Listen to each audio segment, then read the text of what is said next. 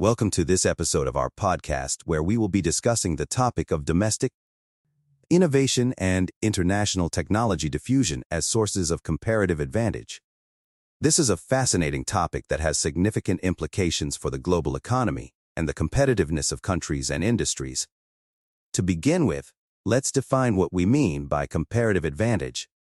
In simple terms, comparative advantage refers to the ability of a country or industry to produce a particular good or service at a lower opportunity cost than another country or industry. This means that a country or industry can produce a good or service more efficiently than another country or industry, and therefore has a competitive advantage in that area. So, what are the determinants of comparative advantage?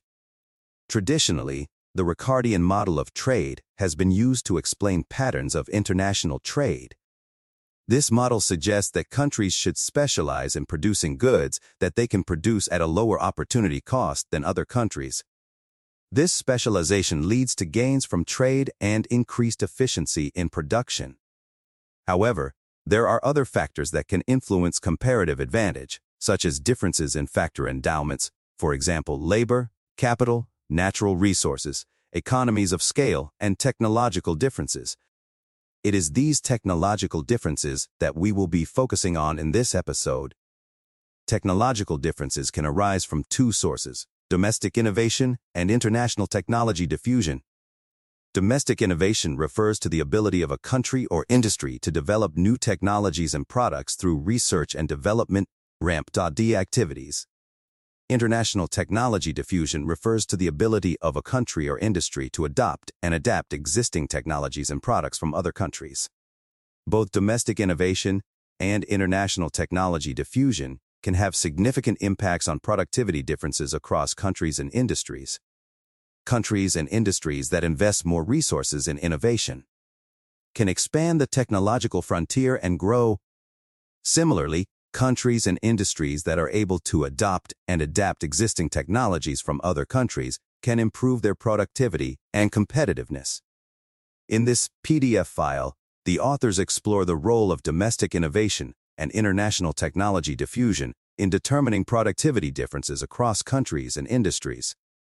They use a quantitative approach to analyze the effect that these two sources of productivity growth have on the growth of productivity at the country-industry level. Their analysis shows that industries that invest more in RAMP tend to have higher levels of productivity and faster growth rates.